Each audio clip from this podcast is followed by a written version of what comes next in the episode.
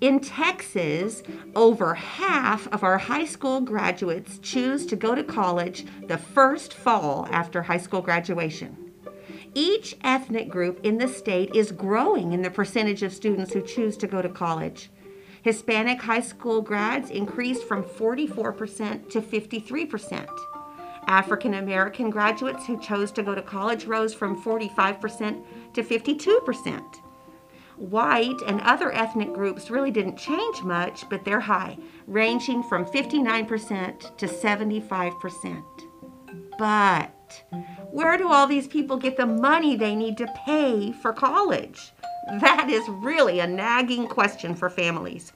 We may want our kids to go to college, but we may worry about the debt that we're going to incur to pay for it. Welcome to Little Elm ISD's Tuesday Talks, a podcast from Little Elm ISD that connects parents and experts on the hottest topics affecting Little Elm students and families.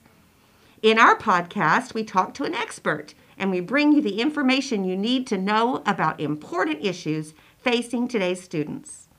I'm your host, Deborah Devrich, the Middle School Intervention Counselor for Little Elm ISD.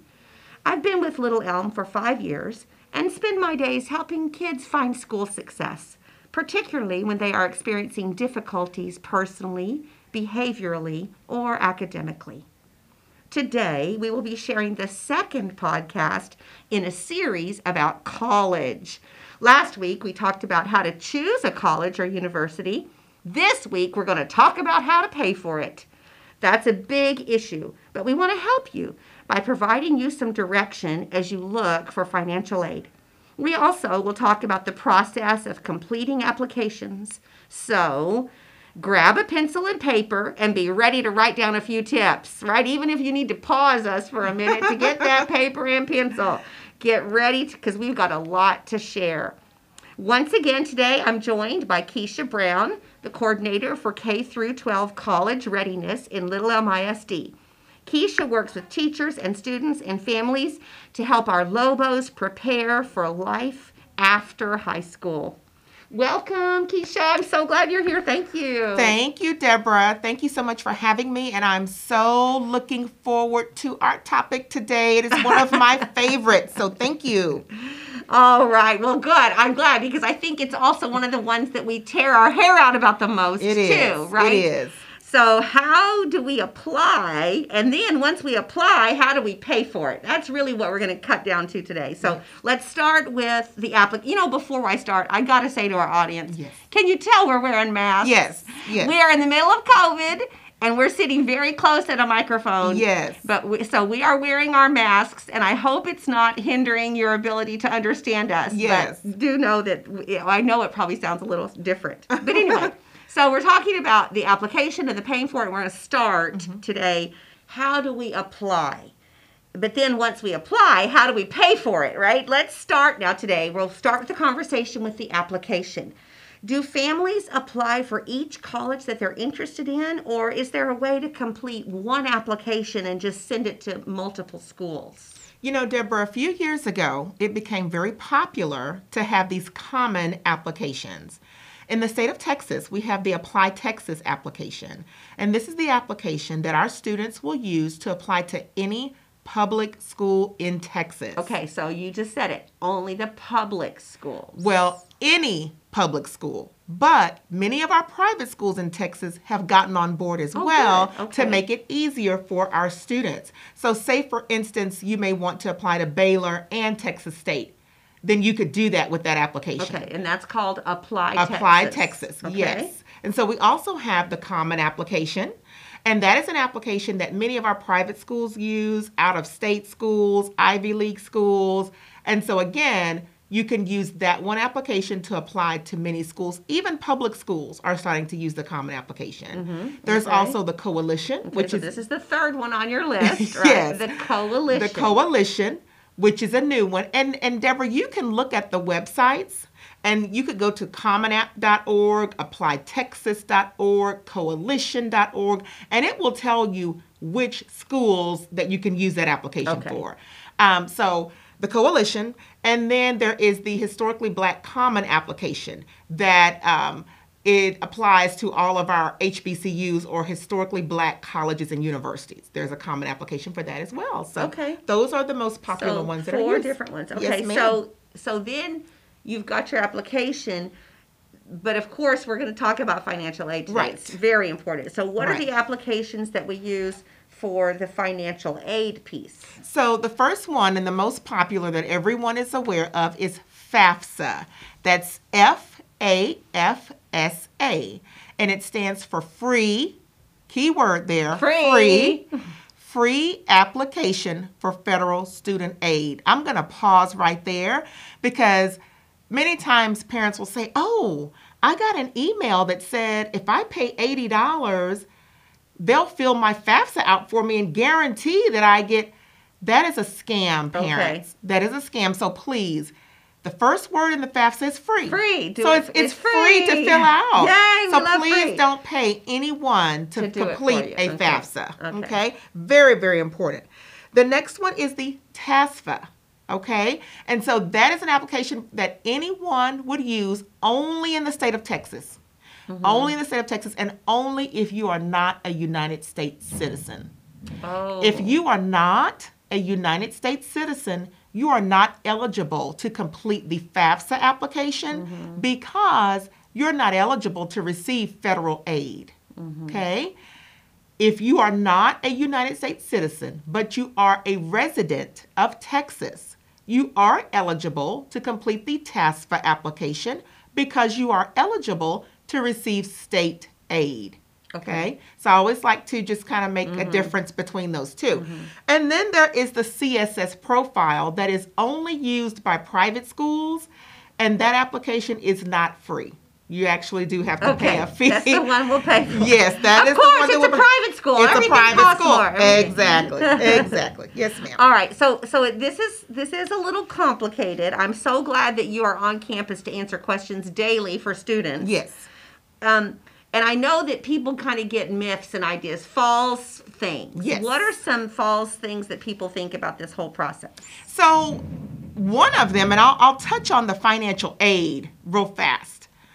One of them is, oh, you know, I have two parents in my home and we both have decent jobs, so I'm just not going to fill out a FAFSA. Anyone who is eligible, meaning if you are a U.S. citizen, you're eligible to complete a FAFSA. Yeah. You should complete one. Yeah, Right. you should do it. It's free. It doesn't take that much time for you to complete that application. So I always advise everyone to do it. Here are my top reasons why. Let's say your child is in college and you're getting ready to start and it's time to pay the bill. No one wants to take out a loan, Deborah. That's the last thing we want to do. Yeah. But what if you have to take out a loan? Mm-hmm. You will not be offered an educational loan that does not have to be paid back until six months after you graduate without a FAFSA. Okay. That's different than going to Wells Fargo and say, "Oh, I need a loan for college." Mm-hmm. Well, you take that loan out from a bank, any institution, and they're going to say, "Okay, sure, you're approved for this amount of money." But you start making the payments right, Right away. away. Yes. So that's very different. Okay. So that is something that I want to, that's a myth that I want parents to know about. And then also, um, as far as the financial aid is concerned, when, when parents are filling out the FAFSA, they believe that, you know, we won't qualify for anything. Many colleges and universities will use the FAFSA to qualify students for scholarships. So there's a general day all over the country that they say is decision day, and that's May 1st. Okay. Supposedly, you're supposed to let a college know whether or not you will attend, you will accept a scholarship, many things like that. For those students who say, I'm not going to attend that school, what do you think happens to that money that they have assigned to that student? That college is going to go back into the pool and look for students who were not allocated any scholarships mm, and give it to them. And sometimes it's based on the FAFSA. Mm-hmm. So that's two big reasons why I tell parents don't just say, I'm not going to complete a FAFSA. Okay. Okay. Another myth about the application process is I have to turn in all of my documents together at one time in a nice, neat package. Okay. That is a myth. You could turn in your application at one point, your transcript at one point, your essay at one point, Okay. your application fee at one point. It doesn't matter. But what I want you to keep in mind until your application file is complete, they will not process it. So you So don't really takes- submit it until you, but you can pause and write. You can it. submit things, but they will not process Okay. your file, meaning they're not going to look at it. They need it all. It's just they need all the right. It's Okay. just going to be there in a file under your name, and then once they have everything, they will process it. And the Mm-hmm. reason why I mention that is because a lot of times students will say, "Well, I applied to that school six weeks ago, and I haven't heard anything." Okay. You really did not apply six Because weeks ago. all you all the did, things. yes, all you did was turn the application in six weeks ago. So that's something I want them to keep in mind. Mm-hmm. Also, one application is better than the other. It's not. It's not. Don't Okay. think, oh, well, I have a better chance of getting in if I use the Common App over the Apply Texas. Okay. It does not matter to the colleges. Okay. They are trying to make the process easier for students by giving them an opportunity to apply with one application. Mm-hmm. It does not matter to the colleges which one you use, as long as you use one that they accept. And you do it all the way and complete and turn in all the parts. Turn in all the parts. All the parts. Exactly. exactly. And then this is a huge myth that I deal with, especially this time of year where deadlines are coming up. Mm-hmm. Deadlines don't matter. You will you will find out the hard way by missing deadlines. Yeah. Deadlines can be very serious. Yeah. And when you're talking about piecemealing your application, piecemealing your documents, Mm-hmm. you better make sure from that college that your application file must be complete by the, deadline. Okay, and you know our kids, we, we give them deadlines for for stuff, and then we let them turn it in late. and Yes. turn it in late, and so maybe they get in that habit. But Ye- colleges are not no, doing that. they are not. We don't. Yeah. So Right. you've got to get it done on time. All right. Yes. So you mentioned something just a second ago. You were talking about making decisions and May 30th, and I've heard all these words, and I want you to explain to us maybe the difference between an early action and an early decision. Right. So there, there are. So early action, if you're completing an application and you're doing it through early action, that means that a college has will guarantee that they will give you a decision by a certain day. I'm going to give you an example. Let's say Kalamazoo College says if you apply by November 1st, then we guarantee we will give you an admission decision by December 1st. Okay. That's early action. Yeah. There are no strings attached. Doesn't mean it, it just means we'll You'll- give you an early decision. Okay. Okay. An early, Early- action. Right. An early action. Right. Okay. Early decision is binding. Ooh. So that so actually there is a document that has to be signed by the counselor, who is me, mm-hmm. and your parent. Mm-hmm. Your parent has to know that you are applying to a college through early decision because that decision is binding. So if you're applying to Kalamazoo College and they say if you apply by November 1st and you're applying early decision, we promise to let you know the decision by December 1st. But when we give you that decision, if it is a positive decision that says, Congratulations, you've been admitted, you have to rescind all of your applications from any college you have applied to Oh, because wow. it is a binding agreement. So why? What's the benefit of that? Some students feel like eh, you know they have a better opportunity especially with some of our Ivy League schools because if you're applying to a school early decision you're well aware that that's binding Mm-hmm. so it looks like that is Your, number one choice. Eh, that is the one you want. I'm Deborah, coming. Yeah. you're okay. a you're a smart lady. Yes, it's, that's it. Yeah. it. That looks like, hey, you are my school or bust. I want this school more than anything. I'm Yeah. I'm willing to rescind any other any other yeah, application if that I've turned in. me. Yes, and so that's why some students do Okay, it. Mhm. I see. All right, so that's the difference between early action, which is not binding, Right, early decision, which is binding. yes, All right, so I filled out the FAFSA. Mm-hmm. I've applied to my safe schools. Yes. I've applied to my reach schools. Now, what I get from FAFSA, Mm-hmm. FAFSA is may not pay the whole thing. I'm going to hopefully get a little bit of money, but it may not pay for everything. But don't worry, right? Because Right. there is money out there Yes. waiting for you. Yes. So join us next time because we are going to have a conversation about the big word that starts with an S scholarship. Yes, ma'am. We're talking free money Yes, out ma'am. there to be found.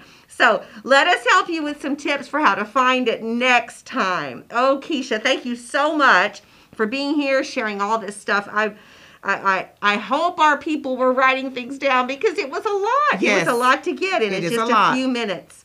And I just appreciate, I know all of us do in the district, appreciate your work preparing our Lobos for the future.